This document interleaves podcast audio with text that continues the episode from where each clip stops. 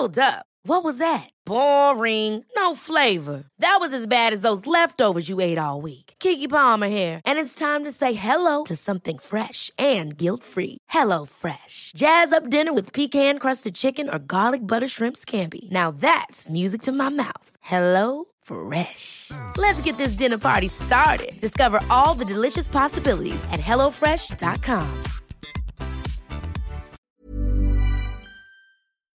You know, I love salmon so much that once in a while I actually drive up to the Matapedia River in Quebec to go fly fishing. But that's a whole lot of mileage for very few fish. The rest of the time, of course, I purchase salmon at the supermarket, and most of what I buy is indeed farm raised. Mowi farm raised salmon offers restaurant quality salmon right to your plate, and they have been in the business for over 60 years. It's available in seven different origins Norway, Scotland, Iceland, Ireland, Faroe Islands, Canada, and Chile. Each has its own distinctive taste and texture. They offer raw salmon fillets, but you can also purchase pre seasoned portions or cold smoked bites.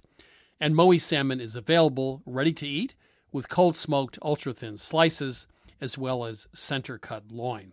Please visit mowisalmon.us to learn more. That's Mowi, M O W I, salmon.us to learn more. Buying furniture is not easy. You want well designed pieces that fit into a modern lifestyle, yet the look should be timeless. And you want a custom experience creating furniture designed specifically for your space. My suggestion is that you check out Cozey, a North American company that thoughtfully designs furniture for modern living. Their high quality products are delivered quickly and are easy to assemble. Cozey also offers a great range of coffee tables, washable rugs, wall shelving, and credenzas. Their outdoor collection features high quality modular sofas and sectionals made for outdoor living. You can visit their store in Toronto. Cozey now has expanded from an online market to their first in person space, or go directly to their website at cozey.com that's C O Z E Y dot com. Transform your living space today with Cozey. Visit cozey.com to start customizing your furniture today. You know, I grew up with Vermont farmers who made do with tools they had on hand a hammer, pliers, uh, and baling twine, of course, for most jobs. When I became a cook, however, I found that having just the right knife or maybe the perfect carbon steel skillet made all the difference. And the right tool also added pleasure to my cooking. I truly enjoyed my time prepping as well as cooking food. And that also goes for a car. The all new Lexus GX has an exceptional capability that will have you seeing possibilities you never knew existed. Its advanced technology and luxurious interior mean that wherever you go, you'll never go without. And that includes available dynamic sky panorama glass roof, available front row massaging seats, available 33 inch all terrain tires, and available multi terrain select. Live up to the all new Lexus GX, luxury beyond limits. Experience amazing at your Lexus dealer. Hi, this is Christopher Kimball. Thanks for listening to Milk Street Radio. You can go to our website, 177milkstreet.com, to get our recipes, to stream our television show, or to get our latest cookbooks. Here's this week's show.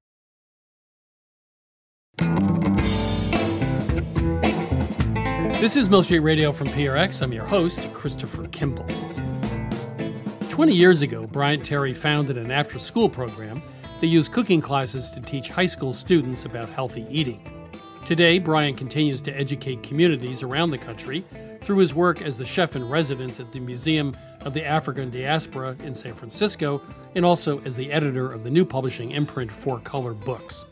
He joins us today to talk about their first book, Black Food, a collection of essays and poems that explore the truth about black food history from the food advocacy of the Nation of Islam to the real story of soul food.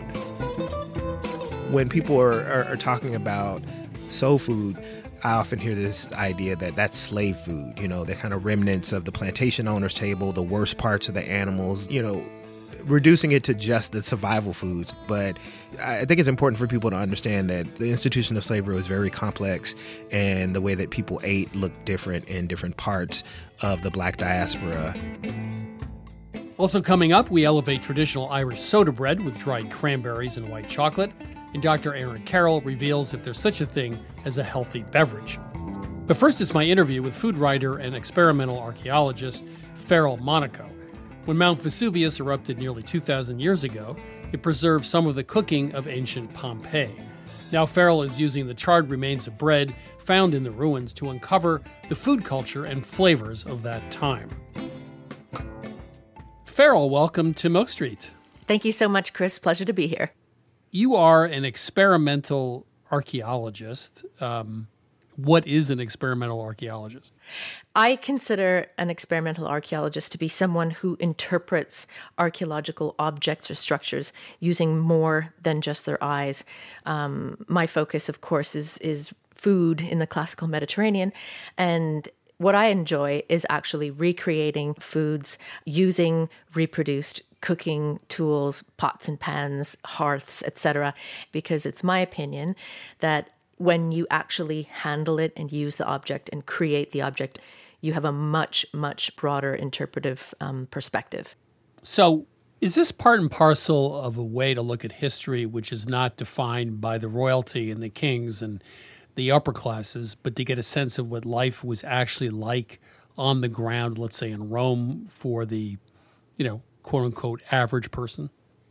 I believe that it is. I mean, when when historians and archaeologists refer to just the literary record, you're looking at the accounts of the one percent, right. the one percent who are literate, and the one percent who are writing to each other and for each other. For example, um, we read so often that the poor and the working class of Rome only ate pulse, which is a grain porridge, highly right. vegetarian diet, couldn't afford meat. The Popina that was excavated recently at Pompeii tells us something completely different. They did eat meat, they had access to pork and to fish. And so when you explore these working spaces, uh, the Popina, the bakeries, etc., and the food remains found in them, you can actually get much closer to what the lives of working Romans were like and what they actually ate. So you mentioned popini. Could you define exactly what that means? Sure. So popina, uh, singular popine, is a hot food and drink beverage outlet that sells retail food and drink to the public. Cicero called them reeking stew houses. In my vision, I see them kind of like a pub, but the prevalence of these bars, these taverns, gives us such a strong idea as to how common eating out was in Pompeii. And this is necessitated by the fact that essentially, on average, 50% of non elite Pompeians did not have cooking facilities in their home.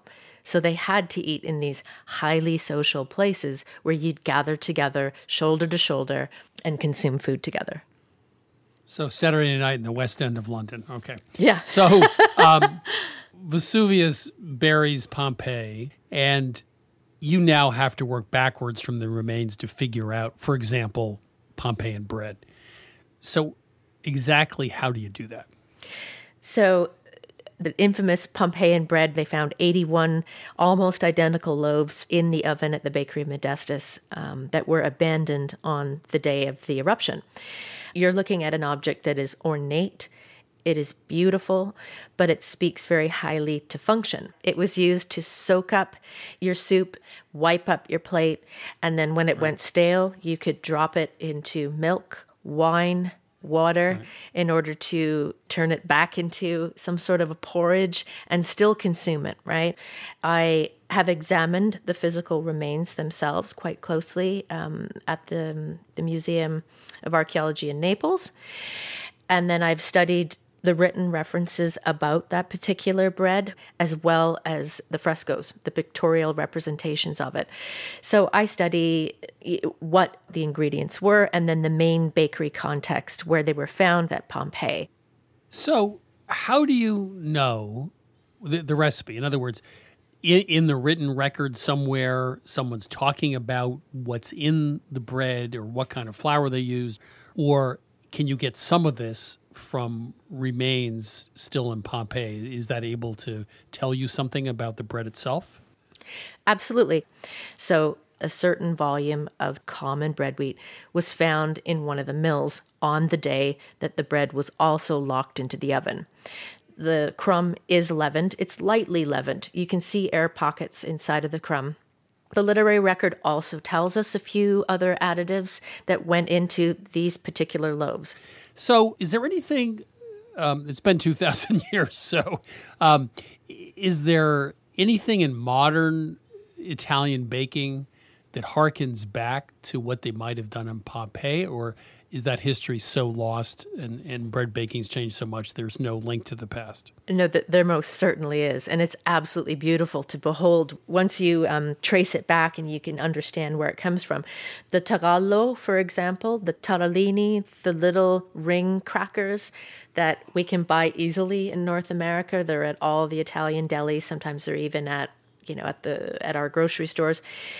That tiny little ring cracker the exact same shape was excavated, uh, I think it was in the 1980s, from Puglia, from when the Greek colonies were in place around 300 BC. And it was from a ritual context. So it was offered to one of the gods, perhaps Demeter.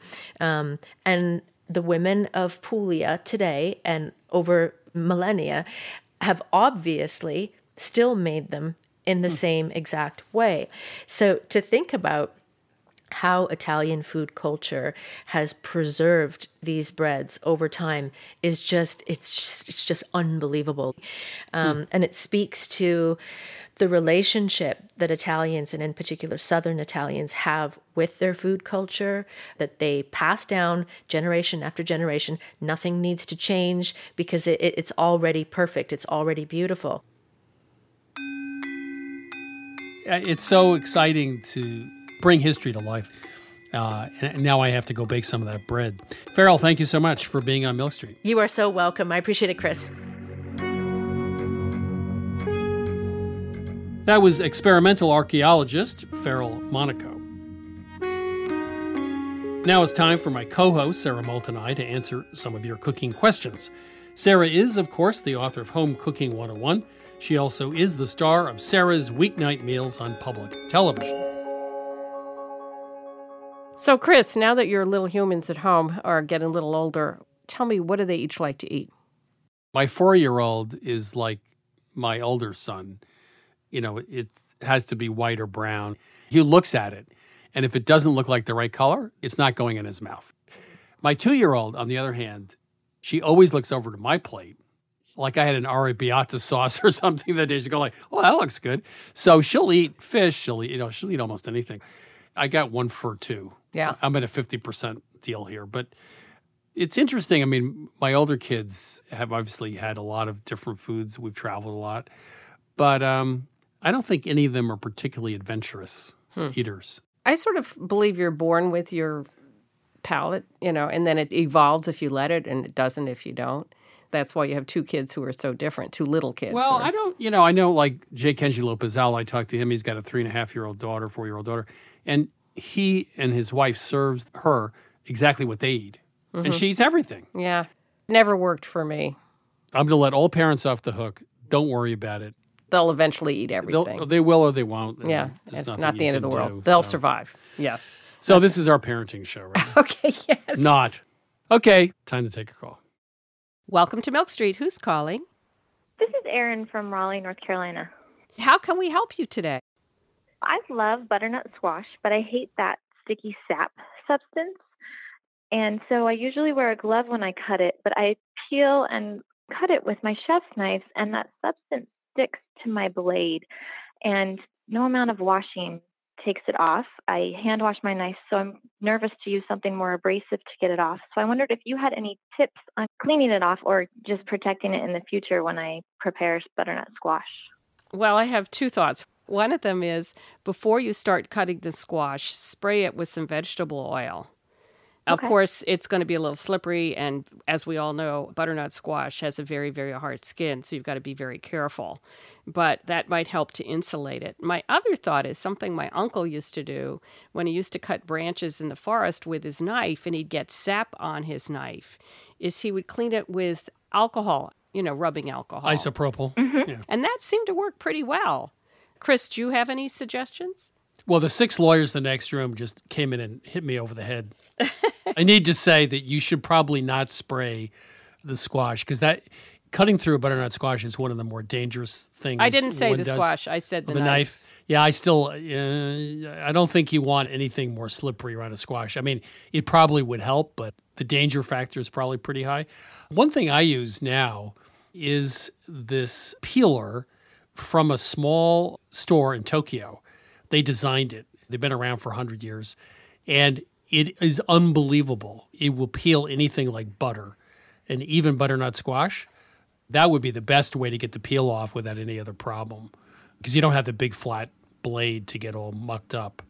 That's what I would try. And I think the alcohol, rubbing alcohol, I'll probably take it off. I would agree with you. I wouldn't use an abrasive substance on the knife. Of course, in our household, not that I'm outing anybody in my household, but I often find my knives in the dishwasher. Oh no! I know, I know, I know, I know. Don't even get me started. Oh dear! Ah, that's like nails on a blackboard. I know. It's like I open the dishwasher. And, oh no!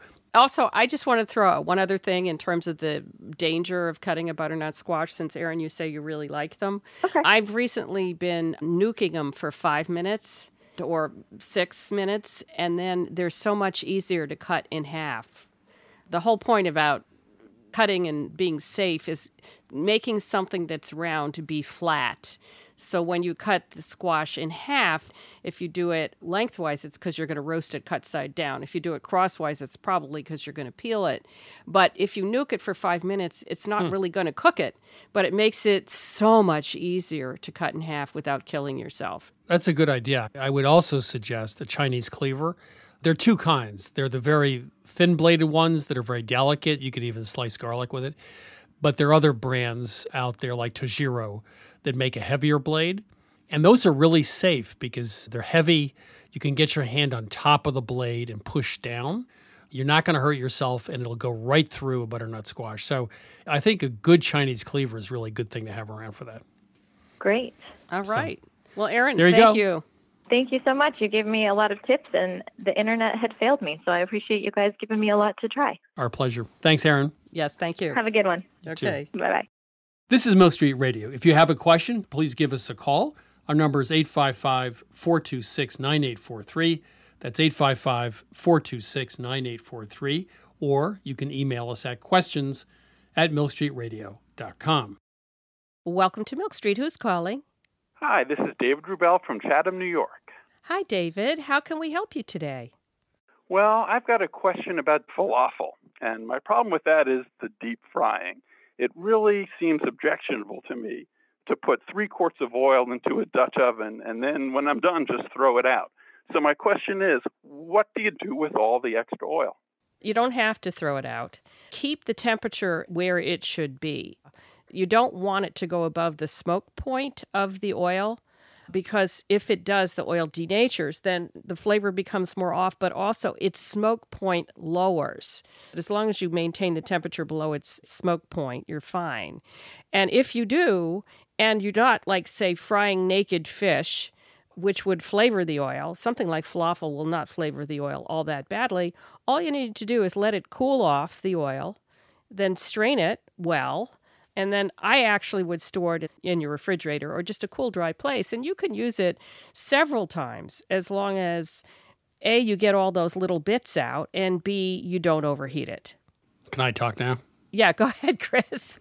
First of all, you can shallow fry, especially falafel. You could do it in half as much oil. Secondly, the problem is vegetable oils, even when not used for frying, go bad fairly quickly. So, oil that's been fried or heated is going to go bad fairly quickly. If you want to fry, and I think frying's great, just throw out the oil. I wouldn't worry about a few dollars of oil because you're really unlikely to use the oil again. Now, if you do fry all the time, like every week, that's different. If you think about, oh, I'll go out for dinner for falafel or anything else versus making home, it's so much cheaper to do at home. It's hard to take a container of oil, use it once and throw it. I understand that. But the hard reality is if you're not going to use it, then you just have to own up to it at the front end and just accept it because otherwise you're just going to store oil for three months and then throw it out. So I think I think this is a moment of truth, right? It sounds like it, and you have helped me reach the conclusion that I was heading towards anyway, which is if I'm going to do it, do it because Yep. there's not much to do with the oil afterwards. Exactly. Guilt's a terrible thing, even in the kitchen. Well, thanks for the therapy, Chris. I appreciate it. it's okay. It's free. David, thanks. Take care. Thank you so much for your help, Yeah. guys. Bye bye. All right. Bye bye.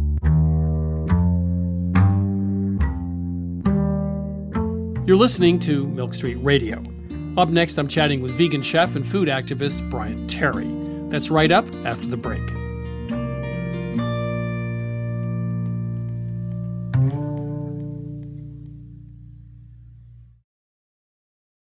I'm Christopher Kimball, and now here's a word from our friends at Allagash Brewing Company, who love food as much as we do here at Milk Street.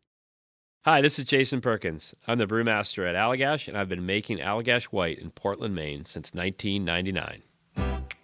So, a white beer is a very old style of beer. Traditionally, it was brewed with spices of some type, typically coriander and orange peel. And I think one of the things that makes Allagash White distinctive and different is the rare combination of complexity and drinkability. And it's sometimes remarkable to stop and realize that I never get tired of it. You know, I'll open a can or I'll pour a glass and the first sip, and I'm like, man, this beer is good. there are a lot of different ways that folks can enjoy an Allagash White, and here are some of the examples of what folks here at the brewery like to do. My favorite thing to pair with an Allagash white is simple, beautiful seared scallops over a bed of fresh greens with blood orange and shaved fennel. My favorite would probably have to be like an Italian or a hoagie, capicola, pickled vegetables, crusty bread. It's got that nice lemony, zesty character that just gets you ready for the next bite. The ultimate pairing for me is this dish called bossam, which is this like big pork shoulder with like salt and brown sugar. We also call it candy pork in my house, and a little like scallion ginger sauce. It's like lettuce, rice, pork, sip of white, lettuce, rice, pork, sip of white, and it's just perfection. My other top choice was like a hot dog. Like just have a hot dog and have an Allagash white. You don't need to dress it up. There's something about mussels with beer, especially the white, that is just so good. I feel like it goes really well with different soft cheeses that aren't too dominant, but then also with like spicy Indian food. So I think it's just really versatile. I could imagine like something like um like lemon meringue pie. That would be really nice. Pairing Allagash White with carrot cake is a thing of beauty. This maybe it sounds really boring, but pepperoni pizza. I feel like after a long week, having like a nice warm pepperoni pizza and a cold Allagash White is just like you made it. Like you did your week. You deserve this pizza. You deserve this beer. It's perfect in summer. It's perfect in winter. I haven't really found a flavor that I don't think works really well with Allagash White. Yeah, so not only do I drink it while I cook, I often cook with it. So if I'm creating some kind of stew, I'll add a little bit of Allagash White to it. A lot of people use Allagash white in like a fried fish batter. Anywhere where you can add like a spritz of lemon or a spritz of lime, that could be the beer. We are very food minded here at Allagash, obviously. and I think because of that, Allagash White is kind of subtle in a way that not all beers are. And I think that makes it very food friendly. I think it tends to unlock qualities in the food that you otherwise wouldn't necessarily notice. Like it's not too hoppy or it's not too sweet, so it sits right in the middle and sort of brings the flavors of the dish to life. If you ask anyone here at Allagash, we're pretty much all stands for this beer. We love it so much because every time you have it, you pick up something new. Every time you come back to it, you're reminded, like, oh, wow, yeah, that's really good. This is Jason Perkins again. Just want to say thanks to everyone at Allagash for sharing. You can try Allagash White at home too. Head to allagash.com slash locator to find Allagash White near you. For 21 plus only, please drink responsibly. Allagash Brewing Company, Portland, Maine. This is Milk Street Radio. I'm your host, Christopher Kimball. Right now, it's my interview with chef and food activist Bryant Terry. He recently launched a new publishing imprint called Four Color Books and edited its first project Black Food Stories, Art, and Recipes from Across the African Diaspora.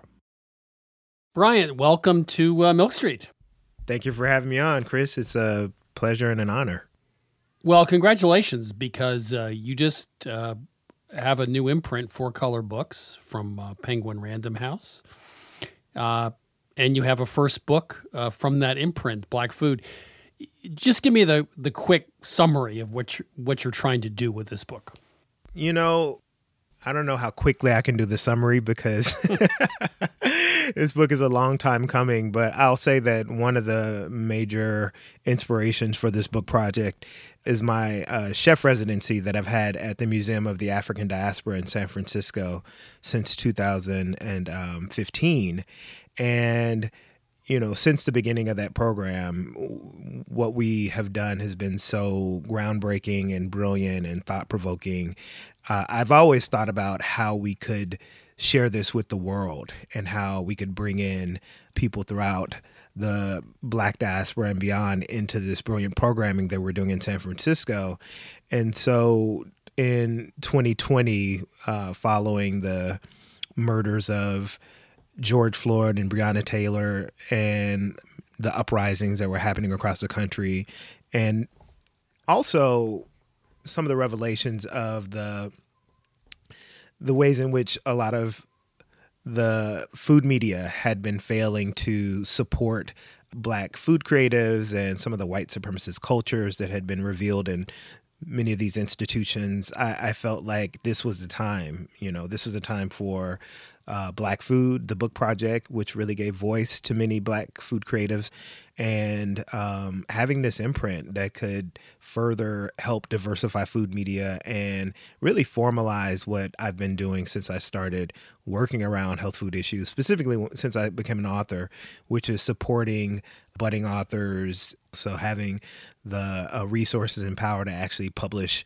books by people that I believe in, I think is um, just going to take everything to the next level. You know, cookbooks are not known for great writing all the time, but uh, there's a lot of great writing in this book, which I, I really appreciate. Uh, there's a topic I want to start with, which I find, uh, I just find fascinating, which is about black food and health. Uh, you talk about the Black Panther Party's food advocacy. Elijah Muhammad, the Nation of Islam, actually, I think, helped establish farms It was very much into uh, taking back the power of food into the community. Uh, I spoke to uh, Alice Randall and Caroline Randall Williams. They talked about Black Seventh Day Adventists mm-hmm. being vegan and their bean loaf, which was famous. so there is a long history, uh, at least going back hundred years anyway, sure. of Black food and health. Yeah, well, that that legacy and that history is something that I've been uplifting since I started this work, and a part of it is in response to the way in which you know it, it's very hard for many people to imagine uh, black vegans. and so I'll start there. When my agent and I uh, were shopping Vegan Soul Kitchen, my first solo book, we shopped it to around a dozen publishers. And the reason that we heard most often from these publishers who turned down the book project was that we were cutting the pie too thinly. You know, vegan, uh, black people, are black people even vegans? Like, how is this going to work? But, you know, even if we look back to the traditional diets in West and Central Africa and even the American South, which is is so often, you know, the African American cuisine is so often vilified as just being the most artery clogging, unhealthy cuisine. And I think, you know, these are unfair vilifications of, you know, these very complex and diverse foodways. And, you know, when I think about my own introduction to veganism, it was from Seventh day Adventists, friends of our family, you know, and these were black folks. And so when people are, are, are talking about soul food, I often hear this idea that that's slave food, you know, the kind of remnants of the plantation owner's table, the worst parts of the animals, the worst parts of the vegetables.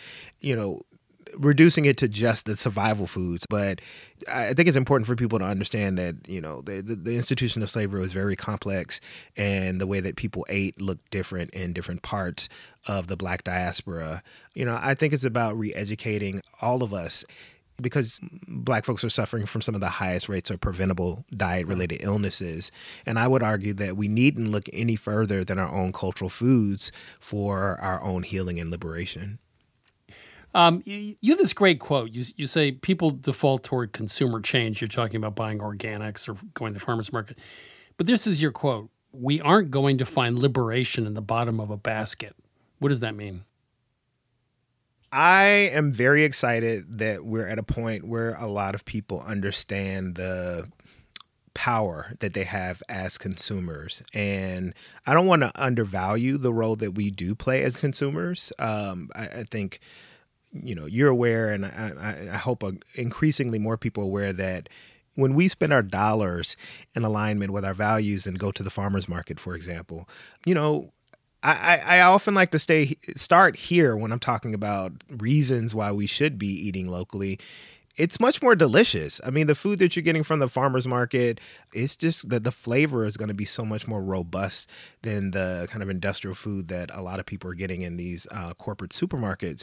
So I like to start there because a lot of people are self interested in just having good food. I remember, you know, several years ago when they first opened this um, really beautiful farmers market in downtown Memphis, and it had been there several years, and many of my family members they weren't shopping there because it just it wasn't uh, part of the rhythm of them purchasing food. And I would often mention the market and say, hey, you guys should check it out. It's great food, you know, local. You can get heirloom tomatoes, all the type of foods that you grew up eating because Papa and Granny and Medea and Granddad used to grow it at home. And you know, not much movement, but I remember the time that I convinced a number of my family members to start going there. It's when I brought a bag of peaches that I got from the farmer's market to a family gathering. And, you know, I swear to you, some of my aunts and uncles told me they hadn't had peaches that delicious in like 30 years. So, you know, all that to say is, I'm excited that a lot of people are understanding the benefits of going to farmers market and shopping locally and you know buying things that are fair trade and generally you know trying to shop in alignment with one's values. But i think that when we think about you know the systemic problems within our food system that's when I have to remind people that consumer change isn't enough to transform our food system to one that works for everyone. Sure, if you have um, a lot of disposable income and you know you could spend as much money on food as you want, then it's fine. But what about people who are living in communities where there are a number of physical and e- economic and geographic barriers to um, accessing um, any, I mean, look, fresh food. Let, let, we we don't even have to talk about organic or fair trade. We can just talk about uh, fresh food. You know, uh, the shoebox lunch. Uh, I never heard of that. Um, which, and then there's a recipe for a, a fairly complicated, actually, version of it with lots of things. But this was a way for if you were tra- if you were black and traveling, uh, it was a way for you to bring really good food with you because it might be very difficult to find food on the road. Yeah, I mean, it, you know, it may not be difficult because um, there are a number of restaurants, but the the the, the question is, were we welcome into those restaurants? so that's right, where the that's difficulty lies. Yeah, yeah. Uh, I, I just want people to be clear about this history of Black people having to you know, be very careful when traveling because uh, specifically during the Jim Crow era, um, because of the the the real possibility of violence, and um, that meant that certain towns had to be avoided. Um, that meant that you know towns that you one might visit, you had to leave before the, the sun went down, as as I think people might have heard of sundown towns, and so um, you know there uh, was this this the Green Book, which was literally a book that was created in order to help Black people navigate uh, traveling throughout the South and identify restaurants that were open and friendly to Black folks, so they know that that's where they can go and, and, and get a bite to eat or whatever they needed to do. But in the instance that one not, might not be able to, to stop, then you know you had to have food that was prepared and something that you could eat on the road, and that's where these shoebox lunches developed. You know, food is obviously inherently political for obvious reasons, right? But I, I got into this field because I, I thought food was a way of bringing people together. Mhm. And, and I'm actually totally devoted to the idea that cooking is transformative and people you wouldn't normally sit across from the table from, you will, you know, if, if you are sharing recipes and food. Is there a way for food to be political, but also a way for it to bring people together at the same time? Sure. You know, my guiding mantra when I started doing this work was start with the visceral to ignite the cerebral and end with the political. And for me, I, I think that, you know, food and politics are inseparable. I don't think we can talk about food without talking about politics. Let me give you an example. When I first moved from Brooklyn to the Bay Area, um, I was living in Berkeley and then I moved to Oakland. And two blocks from where I live was an independently owned um, corner store, but they were kind of aware of the gentrifying population. So they had lots of bulk grains and legumes and organic greens and whatever fancy, you know, chips that people wanted. And then around the lake, there was a new 8,000 square foot Whole Foods. Um, you go further around the lake every Saturday, there was a farmer's market, uh, the Grand Lake Farmers Market, lots of young farmers, immigrant farmers, you know, a diversity of amazing um, produce. But then if you were to just go maybe 15 minutes in the opposite direction of that new Whole Foods, you'd be in West Oakland, California, the same place that the Black Panther Party for Self Defense was founded. West Oakland, California, when I moved here, had um, 57 corner stores and liquor stores and not one single supermarket, right? And so, what do you find in corner store and liquor stores? You find a lot of alcohol and cigarettes, tobacco, and a lot of processed and packaged foods. And to add injury to insult, the same items that you might find in some of these corner stores, they're double the price of the ones that you find in a um, corporate owned supermarket. And so, you know, this idea that um, people should just do better, I just, it, it doesn't understand the complicated politics. You've been doing this a long time, uh, 20 years or so anyway. Um, uh, where are you now versus when, when you started? Are you more hopeful, less hopeful, more enthusiastic? uh, because I mean, you you put in the, the the hours here, right? Yeah. You put in your 10,000 hours on this topic. Uh, so w- w- where do you stand today about the future? That's a great question. I don't know if I've thought about that for a while. In in some ways, um, there is a, a bit of pessimism, just because generally where we're headed as a society, as a country, um, with our economic system that's further widening the gap between the haves and the have-nots, the growing corporate concentration. You know, some people might argue, well, why shouldn't corporations be involved? And I'm not, not saying that there isn't a role for businesses and corporations in our food system, but they shouldn't have so much power and control within our food system. I mean, you know, corporations they they get to set pricing, they determine the seeds that are available and that can be planted and you know the, the the thing that's most frustrating to me and this kind of brings together a lot of the um, threads of my work working with young people um, working with people in vulnerable communities you know just um, even now with the growing interest in you know plant-based eating uh, specifically among African Americans, you know, the idea that these corporations can even manipulate our understanding of what's healthy and the fact that, you know, they know that there are certain trends and people are invested in eating more healthfully, but, you know, they can use these terms that have, they don't have a legal definition healthy, natural, or, you know, all these things. And, or my, my favorite is cage free. cage free, there it is. Which means absolutely, absolutely nothing. nothing. So that part is a little disheartening, but I'll tell you what's exciting to me the fact that you have organizations who aren't necessarily squarely working on food issues that understand the need to talk about food issues. I'll, I'll, give you two examples of organizations that I think are brilliant in having a more holistic understanding of kind of chipping away at these systemic issues. Uh, Movement Generation, which is a group out here in Berkeley, California, and the Movement for Black Lives. And if you look at their platforms, yeah, they're they're talking about police violence, uh, but they're also talking about addressing food apartheid. They're talking about ending climate chaos and really reimagining our relationships to nature and energy.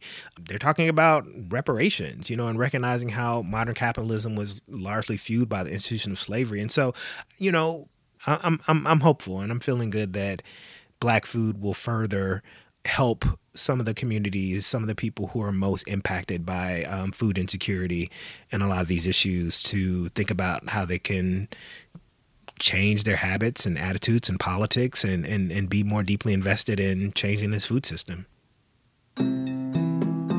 Bryant, thank you so much. It's been uh, a pleasure and an honor. Thank you. Thanks for having me, Chris. That was Bryant Terry. His book is Black Food Stories, Art, and Recipes from Across the African Diaspora. You know, history is complicated, and so is black culinary history. And so the notion that soul food, you know, meats, overcooked greens, and sugary desserts, dominated the black culinary experience in America is, in fact, a myth. Meat was expensive and not usually part of the daily diet and many black families grew their own fresh food and ate right out of the garden. So, if we want to change what and how we eat, Bryant Terry is asking us to start with the truth about our past. You know, history is a great place to start when trying to change the future.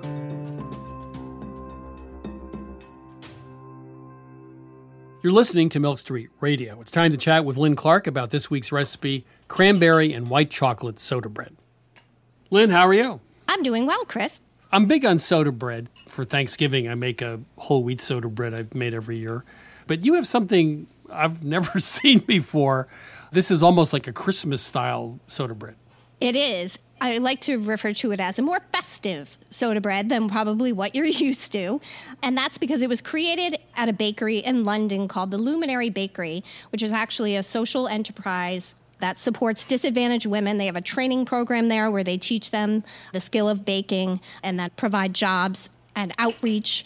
It's a great organization. They created this right before Christmas. Their head baker created it, trained everybody on how to make it, and it's a very popular holiday soda bread, but it's also great anytime you want something really easy to put together with a lot of flavor. What's the basic concept? So, soda bread is a really simple bread but there's no yeast, as you know. It's the baking soda that causes the rise. So we've got whole wheat flour mixed with all purpose flour that adds a little bit more complexity. And then baking soda, salt, that gets mixed together with buttermilk, and that's kind of what activates the baking soda and causes the rise. We are adding here a little bit of orange zest, and then cranberries get plumped in the microwave with some orange juice that softens the cranberries and then also adds a lot of that orange flavor into the cranberry itself. And then there's white chocolate in here as well. Wow. Is that because someone just, you know, head exploded? I've tasted this and it's actually wonderful, but it's different, right? That's right you know, I'm not going to speak for someone else, but I think what is great about it with the white chocolate is, you know, soda bread is a lean bread. There's usually no right. butter or fat in there other than from the buttermilk. What I like about this is those little pockets of chocolate add a little bit of creaminess and some sweetness. And you want to make sure when you're chopping your chocolate, you make them kind of bigger pieces. Otherwise, they just kind of melt into the bread. You really want to get those little pockets of chocolate. It's like getting little presents around Christmas. That's right. You know, sometimes culinary surprises are not a good thing, but in this case, it's definitely a plus. It is. Lynn, thank you. A cranberry and white chocolate soda bread. I thought I'd heard of everything in the world of soda bread, but evidently I've not. You're welcome, Chris. You can get this recipe for cranberry and white chocolate soda bread at milkstreetradio.com. This is Milk Street Radio. Coming up, Dr. Aaron Carroll answers the question Are milk and juice part of a healthy diet? We'll be right back. You know, wonderful pistachios have become my go to snack. Now, I could list all the health benefits.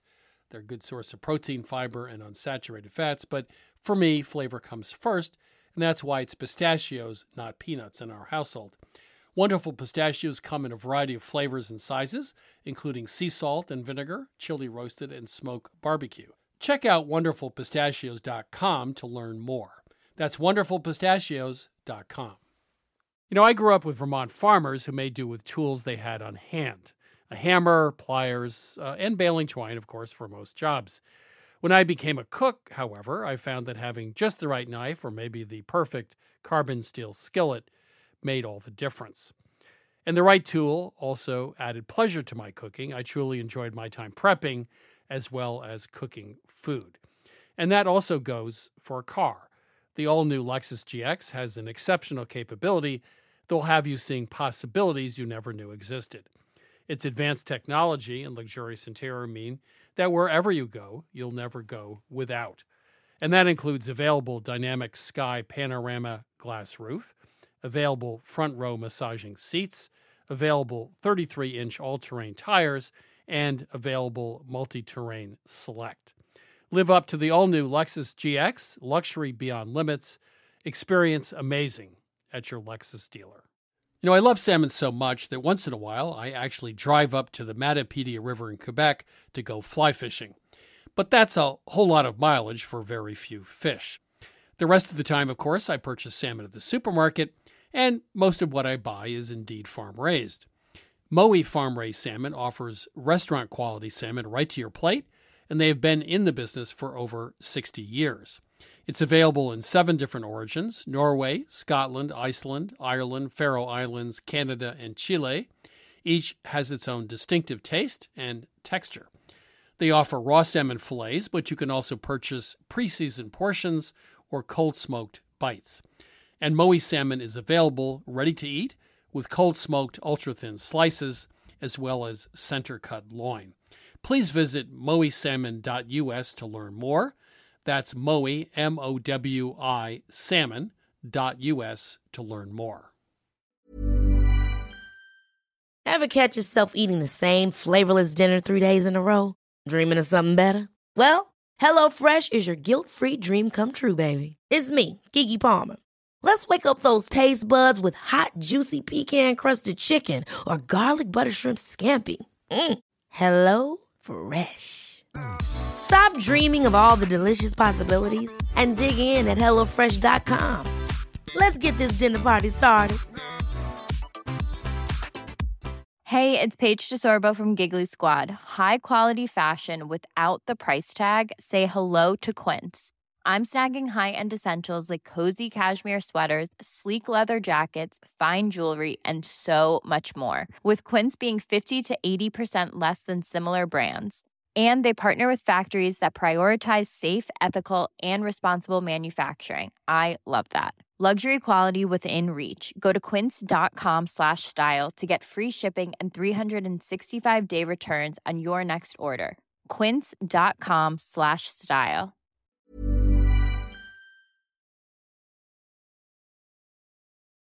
i'm christopher kimball you're listening to milk street radio Right now, Sara Moulton and I will be answering a few more of your cooking questions. Welcome to Milk Street. Who's calling? This is Craig calling from Lynchburg, Virginia. Hi, Craig. How can we help you today? So, I like to fish, although I'm not great at it, and I'm planning a guided trip to uh, go after muskellunge, which are a sport fish that can get incredibly big. And so I just am thinking in terms of recipes to use up that much fish. Wow. Well, in a minute, Chris will weigh in because he's a fisher person. But I believe now that's a large kind of pike, right? That's correct. They're typically going to be in the 20 to 30 pound range. Our state record is 45. So, pike is a mild white fish. So, it lends itself to sort of many, many preparations. And there's obvious things like fish cakes, put them in tacos, put them in salads. You can pickle them, you know, battered and fried or battered and sauteed, put it in linguine. Also, now back to French root, of course, you can put on a beurre blanc, but you could also make them into a fish mousse. Puree the fish and add cream and other flavorings. Now, Chris the fisherman, here he comes. Well, a few things. I mean, if you have that much fish, I would think about easy ways to deal with lots of it. I was in Tobago years ago uh, near Barbados with a little fishing village, and they brought back a couple of very large fish, and they made a fish stew. They used plantains and potatoes and other things. And so, you know, very simple big fish stew is a great way to do it. Vietnamese caramel fish, Mm, you know, you start with a little sugar water in a skillet, cook it into caramel sauce in seven or eight minutes, add fish sauce, ginger, scallions, add the fish and cook it for just a couple of minutes and finish it off with some herbs. That's really great. Other fish Oh, stews. amazing. That's an amazing recipe. I do that with shrimp all the time. Vietnamese scallion sauce, you use like tons of scallions to make this amazing sauce, and that's in oil and other things. That's really great. I think things that are simple and quick and you use up a lot of fish quickly, those would be my quick suggestions. Sure. Thank you. And there's also a there's a sauce, a macha sauce, M A C H A, from Mexico, which has dried chilies and nuts and oil in it, and it's phenomenal. And it's cooked very quickly and then put in a blender.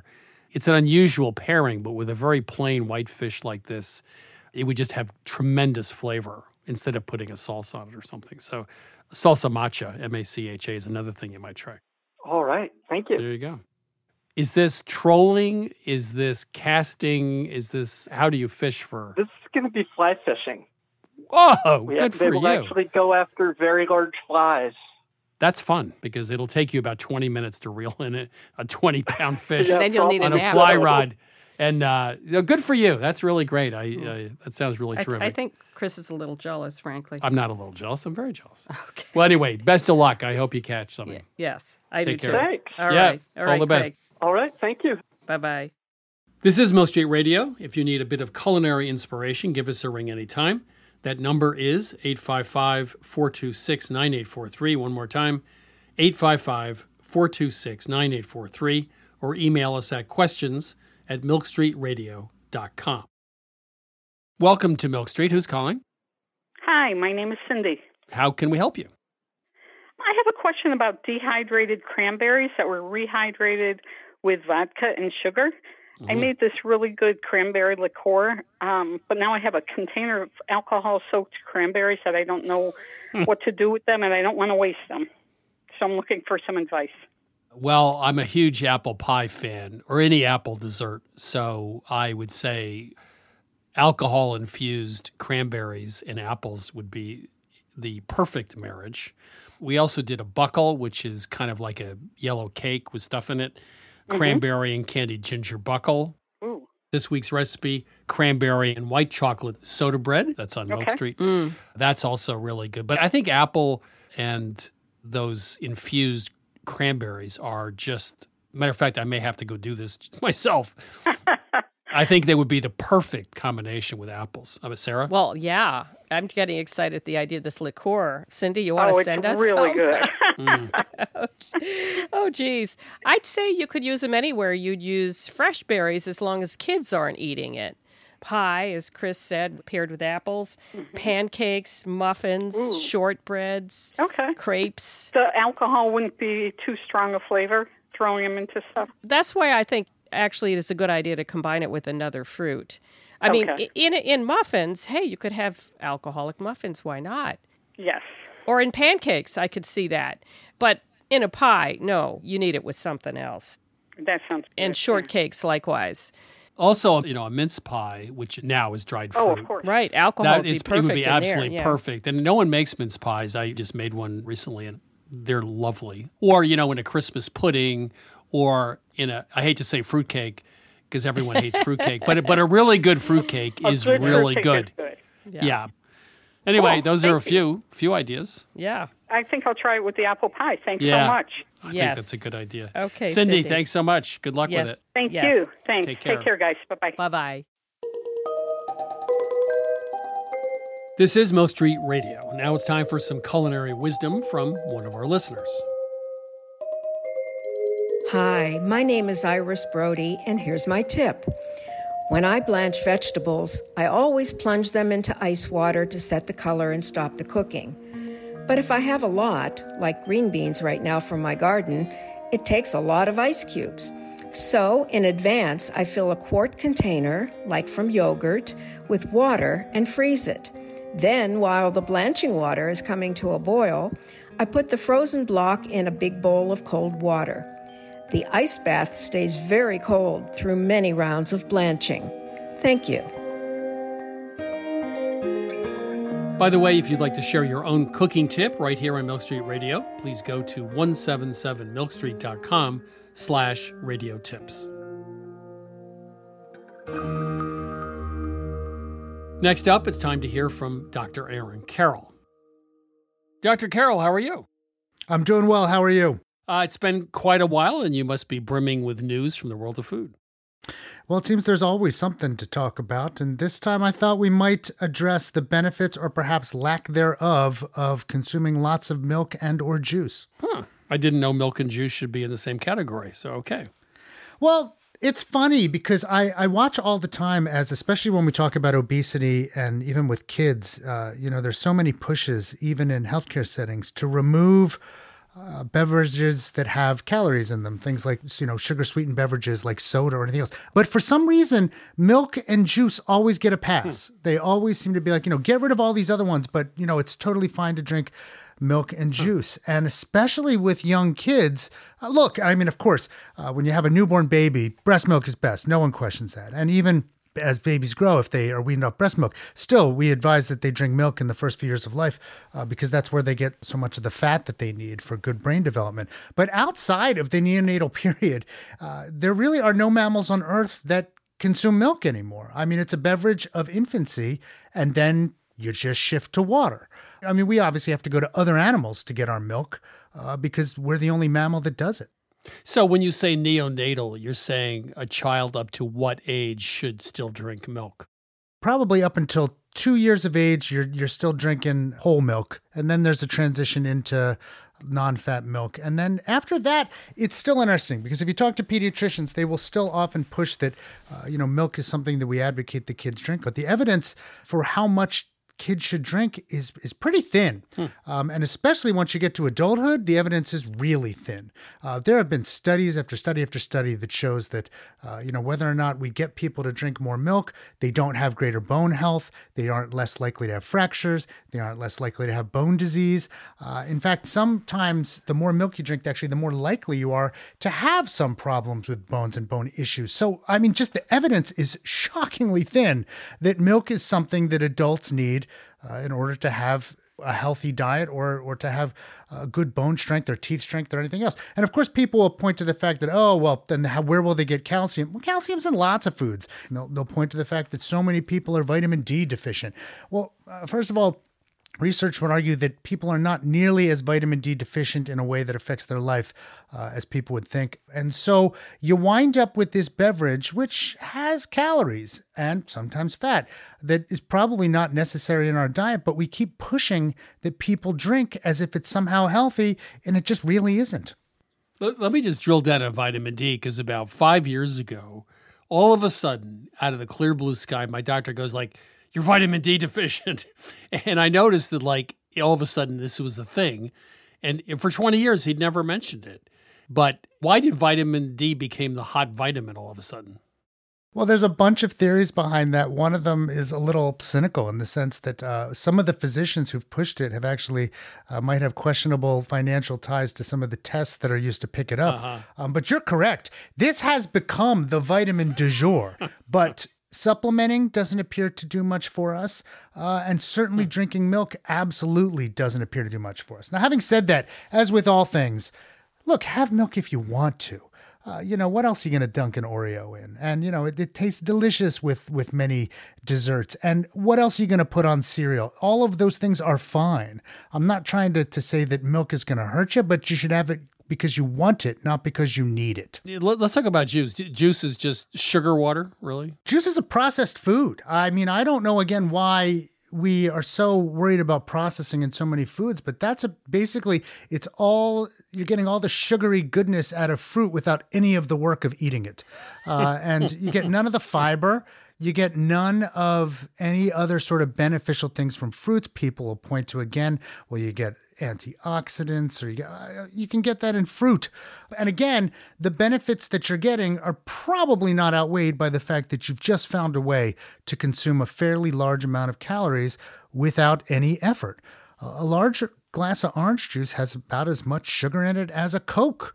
Um, and yet you would never think about giving the latter to a small child, but people give juice to kids all the time. And no one should be under the illusion that this is something that's good for adults or children to have.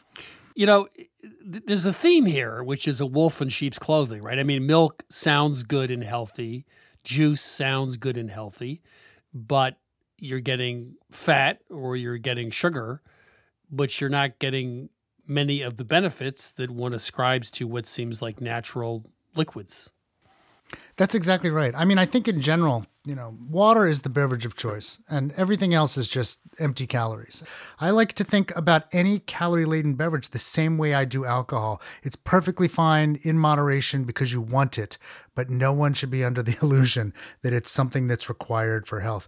We should also recognize that, especially with milk, uh, a lot of this is politics. You know, organizations like Dairy Management Incorporated, which was a nonprofit created by the government in 1994, exists to increase dairy consumption. Um, they came up with the Got Milk campaign, and it's all part of the USDA's role in promoting dairy for, since the 1983 Dairy Production and Stabilization Act, which made it the business of the government to carry out a coordinated program of promotion to strengthen the dairy industry's position in the marketplace. So this is partially politics, it's partially marketing, um, but it's advocating that we all get something that we don't necessarily need. Dr. Carroll, thank you very much. Uh, dunk a cookie in milk, uh, juice, uh, just eat an orange. Uh, good advice. Thank you. Thank you. That was Dr. Aaron Carroll. He's the professor of pediatrics at Indiana University School of Medicine, also a regular contributor to the New York Times Upshot column. If you tune in too late or just want to listen again, you can download and subscribe to Milk Street Radio on Apple Podcasts, Spotify, or wherever you find your podcasts. To learn more about Milk Street, please go to 177milkstreet.com. There you can download each week's recipe, watch the latest season of our television show, and order our latest cookbook, Vegetables. You can also find us on Facebook at Christopher Kimball's Milk Street, on Instagram and Twitter at 177 Milk Street. We'll be back next week, and thanks as always for listening.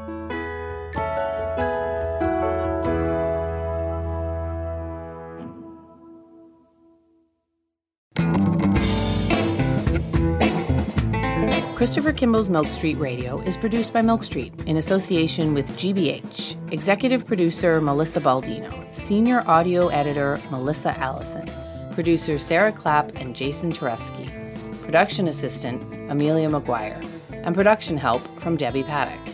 Additional editing by Sydney Lewis. Audio mixing by Jay Allison at Atlantic Public Media in Woods Hole, Massachusetts. Theme music by Toubab Krewe. Additional music by George Brandl Egloff. Christopher Kimball's Milk Street Radio is distributed by PRX.